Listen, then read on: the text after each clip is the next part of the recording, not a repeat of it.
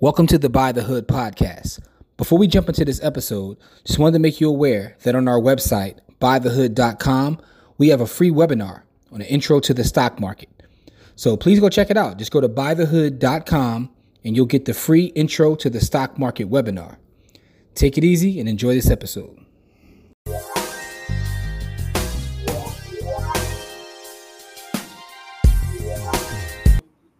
What's up, people? Welcome to this episode of the Buy the Hood podcast or webcast because I don't know how you're consuming this content. I'm your host, as always. My name is Jimmy. And as we start off every show, that's with gratitude. Just want to say thank you to anyone and everyone who supports any work that we do. Special shout out to all the students from Buy the Hood University, as well as all the youth from the Buy the Hood Ownership Camp. Speaking of the ownership camp, camp will be starting at the end of June. This episode will probably drop around June 1st. So um, you know, that means you have a couple weeks left still to get tickets for our black tie affair that we're having June 18th to support our camp. So for the camp, it goes from kids ages five and up. It's completely free. We're going to teach them about the basics of finance, talk a little bit about real estate, as well as the stock market and cryptocurrency. Um, and again, it's for kids ages five and up. It's completely free. And we want to shout out Better Than Success as well as Philadelphia Real Estate Week for partnering with us to take our camp to the next level and they've uh, arranged for this amazing event coming June 18th. And for more information about that black tie event, it'll be in the description as well as the show notes. Um, it's the No Real Estate Gala. It's black tie, so we're gonna get suited and booted. Um, DJ Active is there. You know, food is there. Open bar. So we're gonna have a ball, but it's all for the benefit of the youth from the Buy the Hood ownership camp. I got my partner in crime, Corey. With me, Corey. What's up with you, good brother? What it is, though every day above ground's a good day. So let's go get it. Yes, sir. Yes, sir. And as you know, our platform is designed to highlight brothers and sisters who are doing positive work in the community, putting out positive energy, doing things to better our community. And we have a brother with us who's a real estate investor. He's a community activist. He wears so many hats. I'll let him tell a story, but he's doing a lot of positive work. Um, he actually invited me onto his platform that he shares with the Philadelphia Inquirer. And I want to bring on our brother uh, Derrick Cain to talk about his work. Derrick, what's up, good brother? What's going on, guys? How y'all doing today? Oh man, we can't complain, man. Everything's good, man. So how are you, first and foremost? I'm doing well. I'm doing well. It's a little hot, but I'm, I'm all right. Yeah, yeah, yeah. It's yeah, definitely, it's definitely. You should have seen quick. Hot. Man, listen, man, listen. It's definitely hot out here in Philly, man. Right. But listen, man. Let's get right to it, man. You're doing a lot of positive work, and we want to make sure that we share your story. But tell us a little bit about your background. Where were you born and raised, um, and, and how was your upbringing? Well, My my upbringing is well. Let me start off like this way. My story isn't kind of like traditional, where um, for me, uh, we moved from North Philly when I was young to the Northeast. Um, so pretty much that's where I grew up at was in the uh, far Northeast, and being being around so many different um, ethnic groups at the time, well, majority white, but I've, I've, I got I've got to learn a lot about all the other ethnic groups being in the Northeast because it kind of was in the complexes that we lived at because none of us really lived in the houses. We all lived in the complexes. It was just like a, a melting pot within those complexes. So yeah, so for the most part, I mean, going back and forth from North Philly to Northeast, visiting family stuff. That's pretty much how I was, you know, raised in, in, in the city. Okay, what kind of student were you coming up? Oh man, not a good one. Um, nah, not at all. I didn't really pay attention in school at all. I mean, I literally barely made it out of high school. I actually had to go to girls' high for um for some school in order to get my diploma in the mail. So I definitely didn't treat school the way I should have. What high school did you end up going to? I went to George Washington High School. Okay, George Washington. Okay, okay. As soon as you hear that, I think football. But right, exactly. That's either here nor there. But um, mm-hmm. all right. So um, went to Washington. You, you went to uh, summer school to get that. When you were around that age, what were your plans? Like, what were your ideas? What are some of the things that you were that you thought you were going to do with your life? See, that's the thing. Back then, I didn't really have like a plan as far as really what like I, I always felt like man, everybody kind of knew what they wanted to do. I never knew what I wanted to do, but I did mm-hmm. know I didn't want to go to college. I knew I was never college material, so that was one thing like I was adamant about. I'm like, I'm, I'm just not going to go and get a bunch of loans and go fail out because I just I'm not into college like that. So I didn't really have an like a, a this is what I want to do moving forward vision, but I always knew that I had a good work ethic and I knew that I was going to be all right. So that's kind of how I did. I, I winged it to be honest with you. Okay, so where did your journey take you after high school? After high school, um, I started working with my sister actually in a warehouse. She was working there doing um, she was in the office. She got me a job in there. She's like, all right, well, you're gonna be in the crib. You got to do something. So I'm gonna get you a job over here with me. I started working there, and there I met a gentleman who ended up leaving there working at a pipe fitting union. And he ended up getting me there. So at an early age, I was what 19. I got I got a really good job in a pipe fitters union. So that that worked out. Okay, so that comes from just like networking, meeting people, yeah, exactly, and yep. getting opportunities. Okay, yep, so that's yep. that's first. One of the uh, want to you know make sure we mark that off. That's a gem right there in terms of like making uh relationships and, and not even what you know is who you know. Right, yeah. right. Yeah, yeah, for the fact that he went over there, got he left the job that we were at because we were both working together. Went over there and thought about me because he saw my work ethic. So you know, I'm gonna bring you try to get him over here with me. So yeah, exactly, networking. Okay, so where did that take you when you get into this this good job? So what, what was your next step in your journey? So at that point now, I'm working, making really you know decent money at that time for only being 19, making the kind of money that I was making.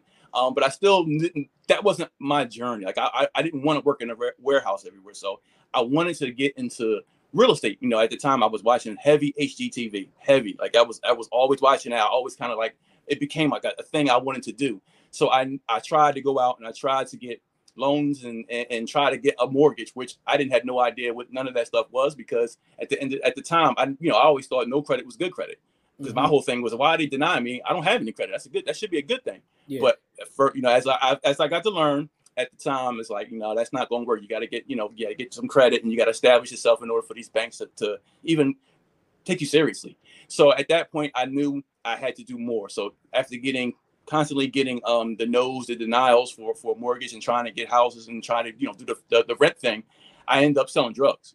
Mm-hmm. um I, during the day i would work at my pipe fitters uh, union and at night i would sell cocaine. So you know and i did that for a while until i was able to you know, establish enough money to be able to go out here and purchase properties.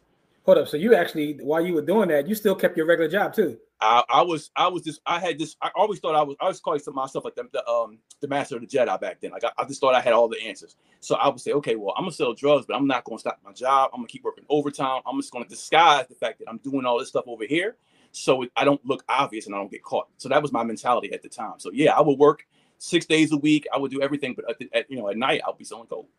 Man, Man, that's crazy. So where so I already know where that journey led you. Uh, right. so tell tell us that story if you're willing to share that with us. Like what, yeah. what happened with that? So I, um so fast forward. Well, actually, really what, what really changed me and really wanted me to be um really focused and really want to take my financial stuff seriously and be more of a, a, a um independent man and take my daughter was born in 98 so that kind of okay. changed my vision then so that's why i was really like focused on doing the best i could to support for my girl at the time my girl and my baby so at that time, I'm, I'm doing that. So in 20 in 2009, I end up getting sentenced.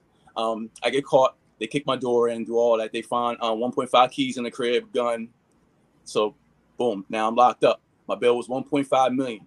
And in 2009, I was sentenced to a 10 year mandatory minimum sentence. Um, and that was my first offense. Wow. First offense to give you a dime. First offense. You know, I was upstate road at first, up in the state prisons.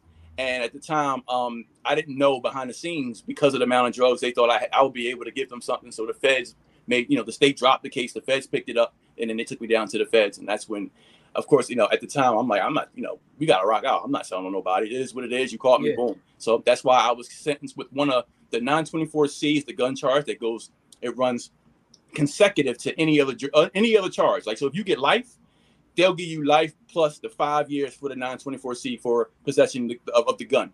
So I had that. They ran consecutive to the drugs, which triggered a five year mandatory. The gun triggered a five year mandatory. So they ran consecutive, which gave me the 10 to life.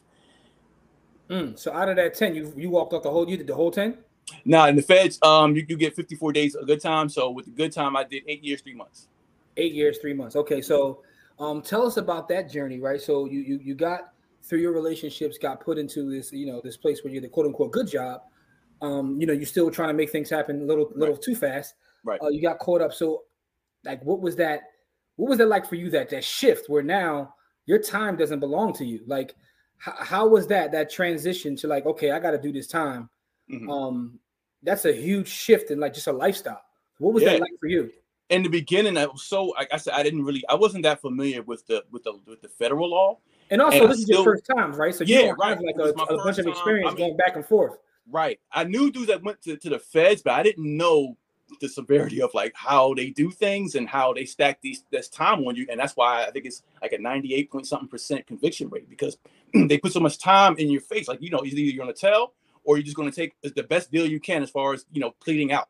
So mm-hmm. once I was able to, to grasp all of that, because I also the gun that I had, I was licensed to carry and registered in the state of Pennsylvania.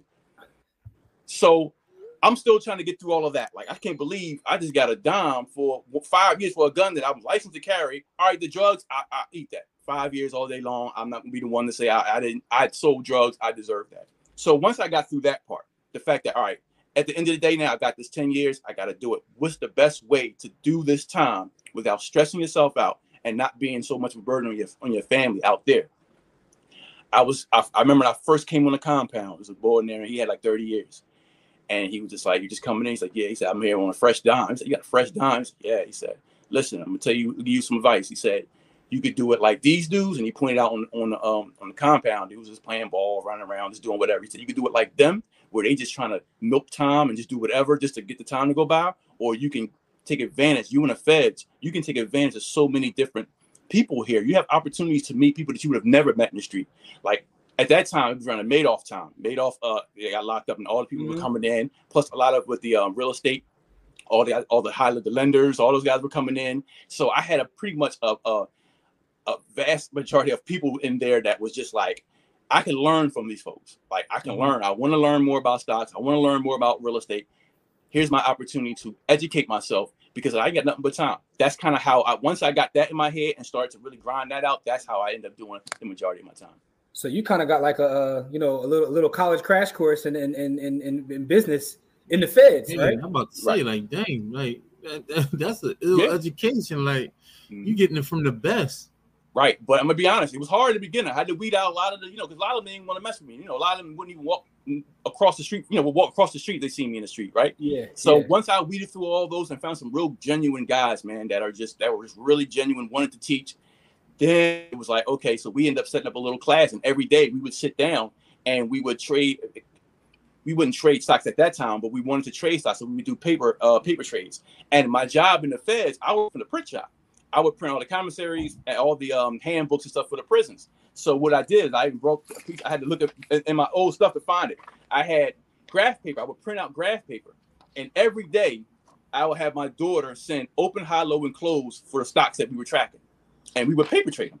I would do we would paper trade. I would do moving averages. We do all. We have it all on it. We figured he told us how to do all of that, and we came up with a trade was trading strategy while I was in the Fed. So that's what we vote. Once we started focusing on that, that it was no turning back. You know that's interesting, right? Because you know, I, meeting you and speaking with you, you a sharp brother. You know about real estate and the stock market and all that, and not knowing your full story, I wouldn't have never known this is where you got the education, right? But let me ask you this, um, and it may sound like a crazy question. If not for your journey where this happened to you, do you think you would have ever gotten that education on the outside? Like, what did it take you being slowed down this way and being set down for you to actually focus and do this? Like, do you think? I don't want to say it's a blessing because you had to do a dime, but do you think that this this is your journey? Right. Do you think you would have ever gotten this kind of education if you weren't slowed down because of the law? No, I wouldn't. I wouldn't have got it, and I do call it a blessing because I know when we talk about hurdles, it once I stopped looking at my situation as a hurdle and looked at it as an opportunity, that's when it got easier. Mm-hmm. So for me, it was a blessing that one, I, I wasn't killed. So yeah. I always look at it that way. I wasn't killed. So I had the lesser of the two evils. I went to prison, but I ended up going to a prison where I could basically go to college and get the knowledge that I would have never gotten in the street or been in the room with some of these guys that were teaching me these things. And I always feel like that was a blessing for me. It was meant for, for that to happen the way it did in order for me to learn the things that I've learned and do the things that I'm doing now. It was a blessing. But also it was the hurdle part of it was just not being with my family and you know, you know, not being able to be with my kids, that type of stuff. That was the hurdle part of getting through. And I had my ups and downs in there, but the blessing was I be, I pretty much went to Lewisburg University because I was at Lewisburg prison. So would you say that um would you say that prison has made you a better man? Definitely. I had time to reflect on me. In addition to you know in addition to learning a skill set I, I ended up coming out a better person a better man because i had time to sit down and really reflect on some of the stuff that i was doing out in the streets before and, and really start to work on me as a person. You know it's interesting like how, you, how like the mindset is right? like, yeah yeah, go yeah. Go ahead, it, it's like you know prison doesn't you know people talk about prison doesn't rehab but i mean it does. For yeah. for certain people it, but it's all about mindset Right. Right. Because if you that's go exactly in, where I was going. That's where I was going. Yeah, like interesting. A lot of people talk about how prison doesn't re- reform or rehabilitate, and your story is different. You know what I mean? Right. I mean, you didn't commit a violent offense, and so you got a, a, chance to do something, you know, a lot different than some other people did. But um, you got a chance to, to sit down and rehabilitate yourself. Like you wanted rehabilitation, and so that's what you got out of it. Right. You know, that's that was the point I was getting ready to make. Right. Unfortunately, coming from the neighborhoods that we come from, all of us know people that you know have done time. Um, and one of the things that I find interesting is everybody's experience is different, but it all really goes back to their mindset.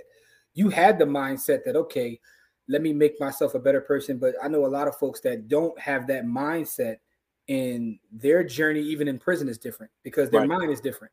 So that's just interesting to hear how you approached it, right?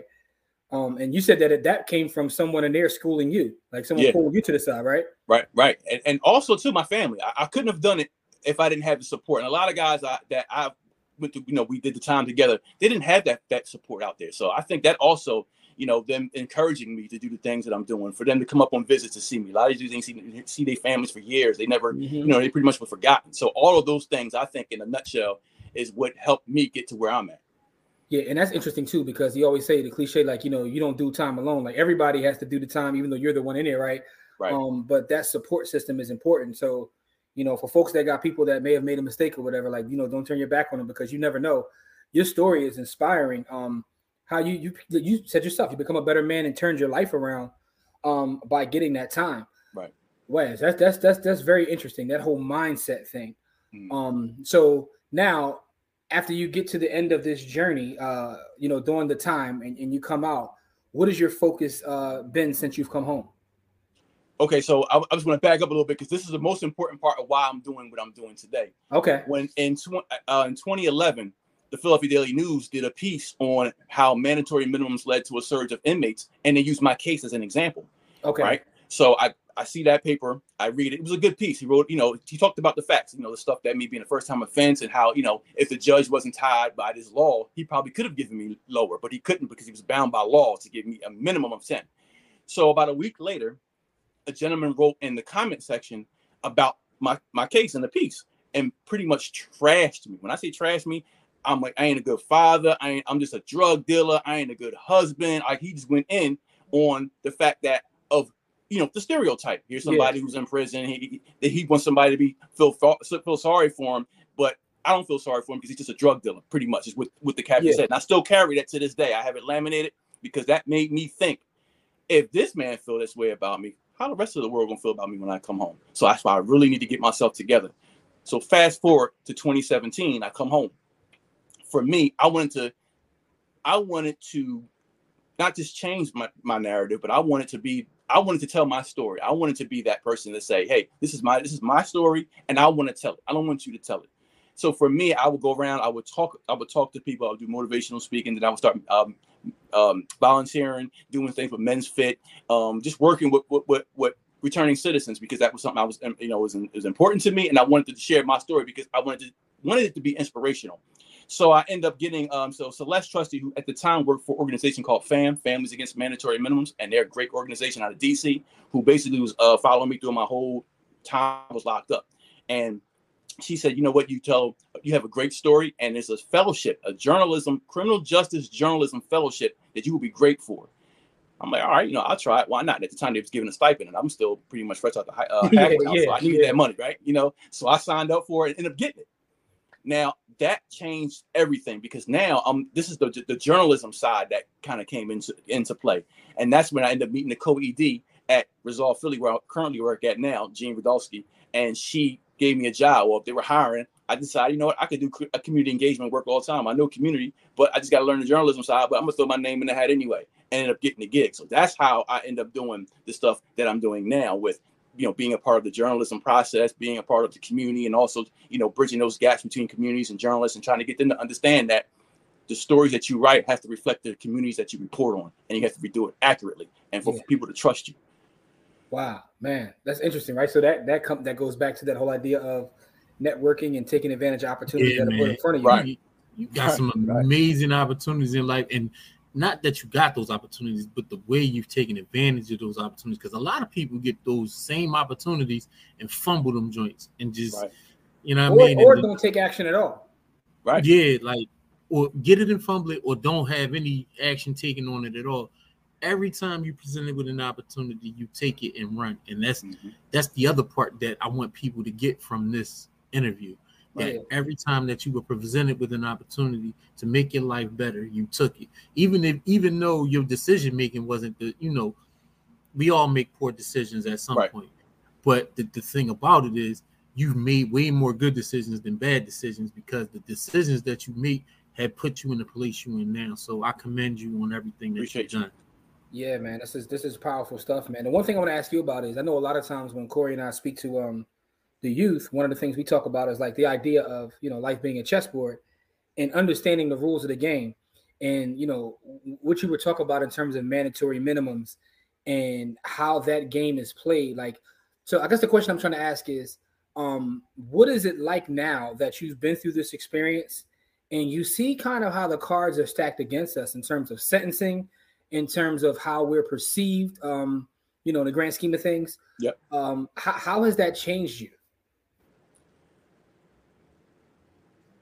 We I, I can't say I, mm-hmm. guess we can say that. We always knew that it would be challenging for us and i say us meaning people of color. We already know it's a challenge. We already know that. But until you actually go through it yourself and really see it in your face and there's nothing you could do about it that's really what really woke me up and why I'm so big on speaking with folks, talking with youth, working in communities because it's like, yo, this is not a game. Like this can happen to you. You know, it, it can be a, the most far fetched thing in the world, but they a lot of times it happens and it's true. So please, if you can learn from my mistakes, do that. So that's what really changed me, just being more of an advocate of, yo, come on, man, like this is serious out here and it's not a game. So hopefully, you know, me speaking and others doing the things that we're doing out here can help change. So that that was my biggest takeaway from that.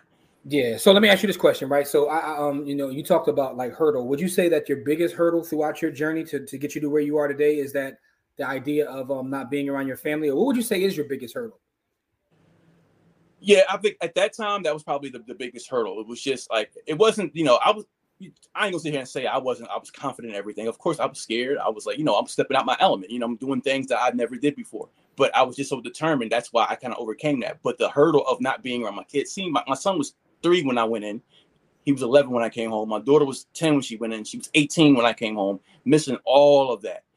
That was a that was a challenge for me, and it's still a challenge to this day because I still don't feel. And they never said this to me, but I still feel like they resent me for not being around at those times. Mm-hmm. You know, and I think it's still a hurdle, still a work in progress with my children because okay. again, you know, we're I, me and their mother are divorced now. Like I had a divorce. Like actually, they, they, took my house. I had a house at the time we were living, and they took it because of the drugs and all the different things that happened that they got. They had to witness.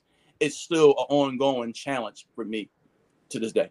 Man, that's tough. I mean, right. know, thank you, thank you for sharing that. But um, that that's tough. I mean, this is part of uh you know these stories and these journeys that a lot of people don't see right so life has its ups and downs right um you know man that's tough but uh you know i guess you're working through it and, and trying to do the best that you can mm-hmm. you know it's the card you're dealt so let me ask you this though so now you come home you get this opportunity you're getting into the journalism um tell us about it going back into real estate investing how you right. know how that come about for you okay so i started buying so I, I, was you know I was, I was selling coke at the time and i started I, once once i started understanding credit and learning about it i started to do you know get get I ended up getting a loan. I finally got a loan. I got to start. So I bought. I ended up buying three houses before I got locked up. Uh-huh. And one of them they ended up taking, but I still had the two now. So for me, it was just kind of like trial and error, getting out there, learning, learning, you know, the areas, learning where you know the opportunities coming in. My house that I have in, in Kensington right now, I paid twenty five thousand for it in, in 03. You know, wow. now that thing they actually building put building new construction on the block right now, mm. brand new construction. So I, that was a good one. I had one in the Northeast, it's huge uh, building in the Northeast that I had that I've rented out, and I had that since 2016. Like I mean, 20 um I'm sorry, two, 2006. Yeah. I had that since 2006. So it's like for me, it was like I know I see how they do it. I see how they purchase properties, how this thing appreciates over time. Yeah, you have some bumpy, you know, markets, whatever, but for the most part, compounded year over year, you're gonna make out with this property. So it was yeah. like, all right, that's a way that I can bring in passive income because I look at real estate like this. I look at real estate like a stock you know, you buy your stock and you buy stock with dividends. Some have dividends, so they're paying you to own this stock. Mm-hmm. That's how I look at real estate. I I bought this, the real estate, the stock, and I get the dividends the rent every month, and mm-hmm. I just mm-hmm. let it sit. and I let it compound over years and over years and over years. I was never one to flip. I always wanted to buy and hold, always buy and hold to this day. Yeah, man, that's that's that's great stuff, man. So you got that going for you. Mm-hmm. You got the journalism going for you. You're working in the communities. Um, this is amazing, man. Your your journey, um, and I'm pretty sure this episode will inspire folks that may be going through what you're going through. So I know that you you make it your business to to talk to returning citizens and to help others that may be going through some of the things that you went through. Um, what has that work been like for you uh, as you see yourself helping others that you know that walk that are currently walking the path that you went through? To be honest, it's hard. And the part of it that why I say it's rewarding that I'm able to do it, but it's hard because if I can't, you know, some people you can say whatever you want to say. It's, it's up to them to you know to want to accept that. And when I when I'm when I'm having conversations, when I'm in the communities, and I'm seeing that sometimes I just don't feel like I'm doing enough. So it's mm-hmm. mentally draining. It, it really is. Even though I don't stop it, it's really it's been weighing on me, especially with the gun violence and stuff. And it's like you want to you know to, to try to make sure that they don't go down the same road that you went down. But at the end of the day, it's like it's only but so much you can do. And I think for me, reminding myself that planting the seed is just as important because the seed may not grow while I'm standing there. It may grow down the road, but that seed is planted. And I have to remind myself because otherwise, sometimes I go to bed stressed out, thinking about all the things that I want to do, all the things that I wish I could do, but knowing that I don't have the power to do it all in one day, obviously. Man, that's a gem right there, man. I'm I like that with that, that just that phrase, planting the seed is important. I think that we forget that a lot of times, not just in community work, like you just went through the real estate thing and investing, right? You planted that seed years ago, and that, like you just talked about Kensington, you planted that seed years ago, right? right? So a lot of times, I think that we don't um, focus enough on just planting the seed mm-hmm. because you don't know um, when it's going to have that harvest. But planting the seed is is part of the process and probably the most important part because again, it's taking action. And what I will say to you is, I totally understand your frustration, but but you can't stop because right. if you save one life, that means it's worth it. And I'm right. pretty sure that you know, um, you sharing your story and, and being transparent and open about it and talking about your mistakes um, will help others, man. Corey, you have some questions for the brother? I do. So, do you think um, your your ownership journey helped you through your um, incarceration time? Definitely. Yeah, you talking about as far as having a uh, real estate? Yeah. Yeah, definitely, because that helped out. The money coming in for that helped. Now, you know, my parents they was doing the best they could, but that that that property, owning that property, the rent coming in, and I was thankful because two of the oh, actually one of them are, are still my my tenant from way back when, but both houses they were there the whole time, so I didn't have to worry about them coming, you know, having to be an empty and all. Like I had great tenants, they paid on time, and that really helped out through the journey because I knew when I came home, at least I had that foundation still there. I could build on that. So you you weren't in a rush when you came home. You had something. You had a little nest egg to the side. No, I was still in a mm-hmm. rush. I mean, I no, no, no, no. I'm just saying though, like you wasn't going. You wasn't going to starve. You wasn't going to miss a meal no. on, on when you got home. So right. not that you know the opportunities was able to present themselves because you was able to you know take your time and look at the opportunities instead of you know i'm hungry i gotta i gotta get right back out here right now you know what i mean like i mean we've seen that we've seen people do that jump right back into the same thing they yeah, because listen, they, listen. they don't have they don't have that nest egg to the side well that, that the, goes to planting the seed but go ahead though, no no that, eh, that's why i was going to take it you know that yeah. goes back to the seeds being planted giving you the opportunity to look at things and being able to do things so you know there's a lot of gems in what you're saying and what you're doing. But the thing about Thanks. it is that you thought about your future self when you were your younger self, even when you weren't making the best decisions, right. you still thought about your future self. Um, you know, like I said, we all we none of us have a crystal ball, and I'm never gonna be the one to say, you know, people shouldn't sell drugs and all this mm-hmm. other stuff because I grew up in the heart of North Philly and, and drugs got slang. You know what I mean? So, you know what I mean? So that's not this is not about judgment. This is just about you know the process, like you said. You know, I mean, you went through a lot of things, and you went through those things because you know you got caught doing what you was doing. You you took full responsibility for it. Said, look, I did what I did. You know what I mean? Like, so there's nothing else to say about it. You you took responsibility for it. You did the time for it, and then you made amends for it in your actions. So there's right. nothing else to be said about that. And like I said, that's commendable. So do your thing, you know what I mean, and continue to do your thing, man. I just like I said, I want to commend you on the things that you're doing now and the decisions that you're making now. I appreciate it. But I, I, like to be so transparent when I have these interviews, and I'm, I'm excited about this because I, throughout the interviews that I've had, I've never really got to talk about the, like, you know, the these this type of conversation, the the, the houses, the doing the real estate, like, they're talking about the real. Like I, I don't really get to talk about it so much. So to be able to talk about it today, I appreciate you guys for having me on and having this discussion. And I also want to share that, and this is where I know a lot of folks that you know that that come home, men and women, find themselves in like these little challenge having these challenges. And I went through those those same things where I thought about like, man, I could just go back and then real quick and then you know what I mean? Like mm-hmm. when everything wasn't yeah. Again, I was I came I still came home in a rush. I still I'm, I'm way more patient than I was before, but I still had that those moments, and I just want to be transparent about that. Like it's it's still you have to continue to work on this mental because you can even with the foundation that I had, there were still times where I was like, man, you know what, you know, and I didn't, but it took some me reaching out to a friend, me reaching out to you know my parents or somebody just saying like, you know, I'm, I'm having some struggles here, but and they would just say, listen, you, you, came this far, don't look back, just continue on. You know, I had to be encouraged too. So I just want everybody to know, like, it's you know, we have these moments. You just got to continue to fight through it. Yeah, and, and that's that's the importance of having a network or uh, right. uh, folks to help you. And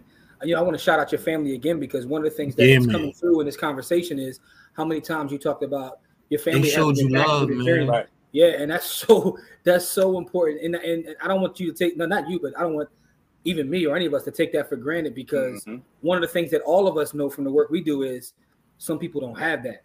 Right. right. Some people don't have anybody that they can like, you know, fall back on. So that's why we can't be too judgmental because some folks out here, man, really are struggling, don't have family to fall back on. Yeah. But um one of the things that's interesting as you talk about that is um one of the things that's, that's, that's happened to me over the last couple years. I used to be one of these guys that thought that most of our problems in our community were like, you know, um, as Corey likes to say, uh, economic problems with social consequences, right? Mm-hmm. Where if we were able to understand money, how to get our money right, that it would help a lot of us. But through the work, I've, i think I'm kind of like changing a little bit, right? I'm going through this this Don't thing. Think, it's still, no, no, no, still hear me, hear me out, hear me out. I'm going through this thing because I put a lot of thought into this, man. Because like Derrick said, there's sometimes where doing the work can be frustrating when you see the gun violence and you see kids that we know are bright kids that are just like killing each other and all this. But in talking to them, one of the things that I recognize is mental health mm. might be half of the. I think now, now where I'm at now is is economic and is mental health, right? Yep so I think they might be 50-50 Corey. That's where I'm going with it. And this is just coming from it's, my it's experience 50 though, right? Because you you can get more help if you have more resources, right? Understood. So understood. Not, not, to, not to say that you're wrong about the, the mental because I work in the mental health field. Yeah. And so I see it every day. But my thing is when you have more resources, then you can you have uh the, the things that are available to the people who have more resources aren't available to the people who don't have those same resources. No, no, but I get that. But one of the things about our history and how mental health has been stigmatized. So some people actually have resources and still and don't, don't get the help that they need yep, because yeah. of the way mental health is looked at in our community.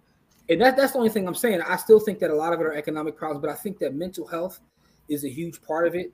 Um, you know, that's just where I'm at with it based upon the work and talking to kids because yeah a lot of times, you know, we'll see the result of all these things, which is the gun violence, the robberies, the carjackings, all these things. But most of these kids, I'm not even gonna say all of them, most of these kids were born innocent. And when you talk to them and talk about some of the things they've seen along their journey, you say, Oh, okay. Whether whether it's like, you know, abuse, sexual abuse, mental abuse, physical abuse, um, what they've seen in their households, and that's not all of them, but it's a it's a large majority of them. Yeah, have have uh, come from situations where, not to say you understand, but it's like wow. Um, so the mental health part is is is tough. So I, the reason I'm having this whole conversation with you is, when you do the work, do you see some of these same things, or what is what is your standpoint when it comes to like mental health?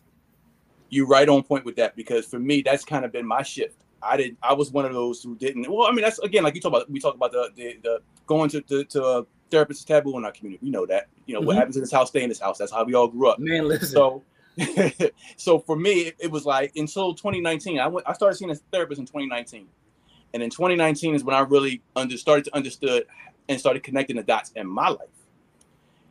Even went back to why now I knew why I sold drugs. Like it, it, once I started connecting the dots of how I grew up, even though I had a two parent household and not like the traditional, uh, you know, single parent household, the trauma that was happening within my household and the things that was going on. And, and my mom would always say, I'm, I'm tired of living from check to check. I mean, they had arguments and fighting, physically fighting, and hearing yeah. all that.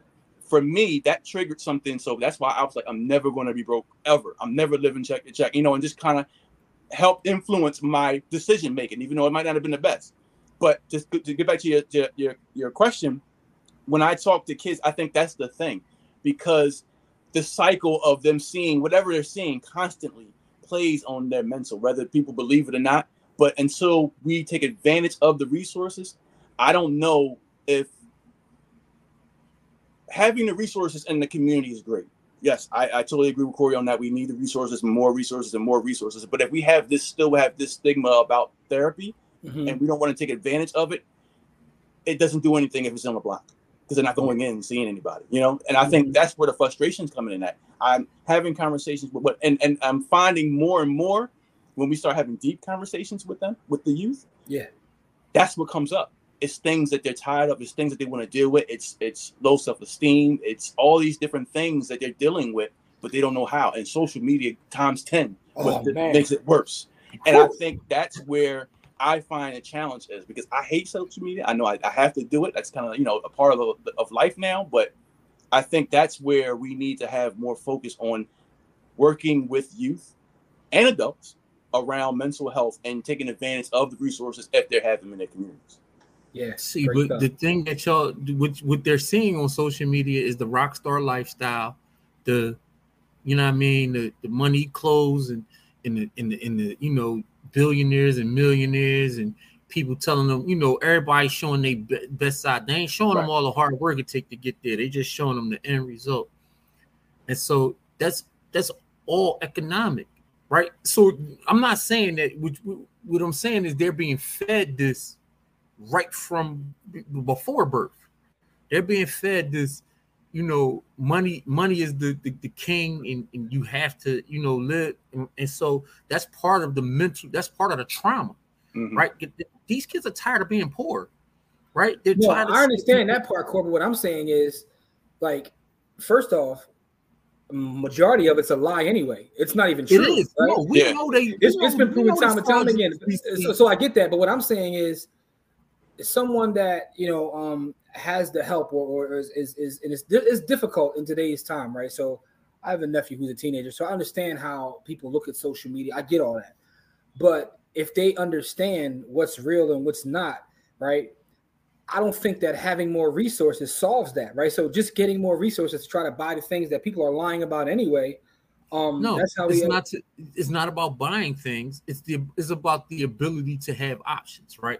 And so what they feel is powerless because they don't have options. Mm-hmm. And so this is about power.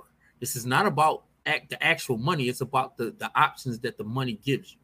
This yeah, but what I'm saying the, is the reason I'm making this shift and thinking that it's just 50 50 is because even as they acquire the power, how many people you know have money and power and are still miserable and are oh, still like, a, a gang?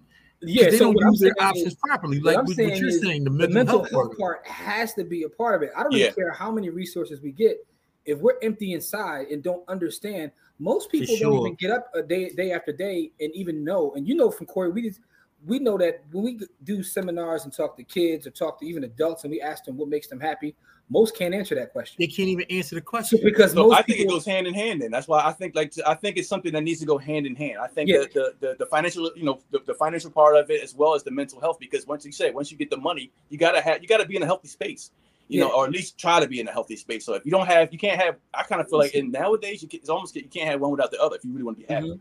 Yeah, yeah, I do. I, I, definitely agree with that, man. So I mean, this is a great conversation, man, because um, you know, we're talking to someone who's out there doing the work and and has a perspective from from from what you're doing. So I, I love that you you know can share your perspective of doing this work. So um what does the future look like for you? What are some of the things that you're looking to work on in the future? Now you've been home, you're getting yourself established, you've you've you know you've planted more seeds, right? And um, you know you're building your real estate empire, you're working in the community, you're working in media now. What does the future hold for you? What are some of the things you want to do?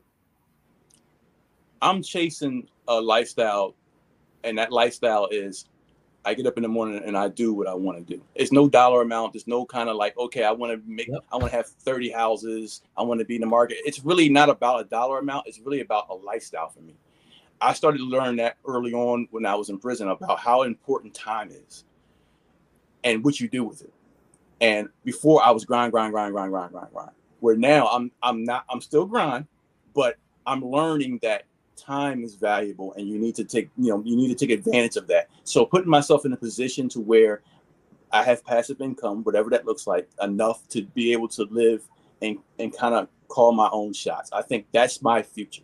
You know i think that's so important to me. I had a um, a mentor and he told me before and i asked him you know what was your hardest decision? He said my hardest decision of the day is what i'm going to eat you know what I mean? like for real, that was his heart. You know, he was so he he put himself in, and he's not a multi-millionaire or anything like that, but he's content with his life. Everything's taken care of, and that's the hardest decision of the day for him. That's what I'm. That's my future. I want no, my day to get up and say, "What's the, the hardest thing I'm gonna say is what I'm gonna eat today." That's amazing. That's amazing. So, you know, throughout this journey, right? I'm pretty sure you, you talked about some of the studying and things you did when you were in prison. What would you say is um your favorite book or book that inspired you along this journey that you've taken thus far? Trader Vic, um, the master of the of Wall Street. Yeah, the master of Wall Street. Yeah, Trader Vic. Really good book. And with and the reason why I love that book because not because he talked about you know um, uh, uh, strategies. He talked about all that, but he had a portion of it was about more of your mental, talking about how you have to not get caught up in your emotions when you're a trader how not to get caught up in certain things because when you have a plan, no matter what your emotion is, the plan is the plan. So you stick to it. So he kind of tied in your mental health into trading. And I thought that was so bright for me. And I end up applying that in other areas of my life. Just having that plan and being, you know, an understanding that you have confidence in this plan, you put the work into this plan, and no matter what your emotion is, you follow that plan. This is the end result because you know that because of repetition. So I think that for me was probably one of the most powerful books that yeah, I read. I'm looking at it now. Trader Vic: Methods of a Wall Street yes. Master. I just added it to my list. I haven't actually haven't read that book before, so definitely nice. want to add that to the list. Trader Vic. So that's mm-hmm. a new one. We never heard that one on here before, so appreciate that. Um, man, Derrick, this has been amazing, man. I, I just want to thank you first and foremost for your transparency, your honesty, um, and your and your willingness to share your story and help others. I just want to say thank you. We definitely appreciate you, good brother. I appreciate you guys having me on, man. Thank you, thank you again. Keep doing all the great work that you're doing. I hear so much about you guys. That's why I hit my man up. He's like, you gotta get with Jimmy. You know, they do it. so I appreciate y'all, man. No, listen, and we're gonna do some work in the, in the future, man. I want to uh, shout out to my brother Kerry, um, who uh, my brother Kerry is working on a program now, trying to put all the pieces together. But it's about returning citizens or or the youngsters that we're trying to keep out of going to the right. into the system. So I'll definitely be reaching out to you to see if you can be a part of that and, and come speak to them as uh, we try to put together a program for the youth. Um, before we get out of here, Corey, you got any more questions, good brother? Nah, man, this was cathartic. this was, you know, able to talk to somebody that's really out here doing the work that you, you know, everybody that we talk to is doing something, but right, you know, somebody that's doing things that similar to what we're doing.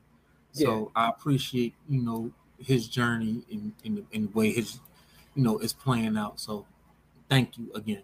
Thank yeah, you. absolutely. And just know, Derrick, like, you know, regardless of everything, brother, you're appreciated. I want you to know that because we need more people on the front lines, um, you know, trying to help these babies out here, man, especially in the yeah. city that we in. It's wild out here. So, right. You know, um, but your work is definitely appreciated. And thank you for sharing your story with our community, man. Um, and, and much continued success. And, you know, we're here as a resource for anything that you need, good brother. All right. I appreciate you guys. Thank you again. Absolutely. To our audience out there, make sure that you follow Derrick. I'll put all of his handles and everything within the description as well as the show notes. Uh, hit him up if you got any questions, but make sure you follow his work and, and, and help support him in any way that you possibly can. Um, as we always say, it's not about how much money you make, it's about how much you keep. Game elevates, and we shall see you guys on our next episode. We love y'all. Peace.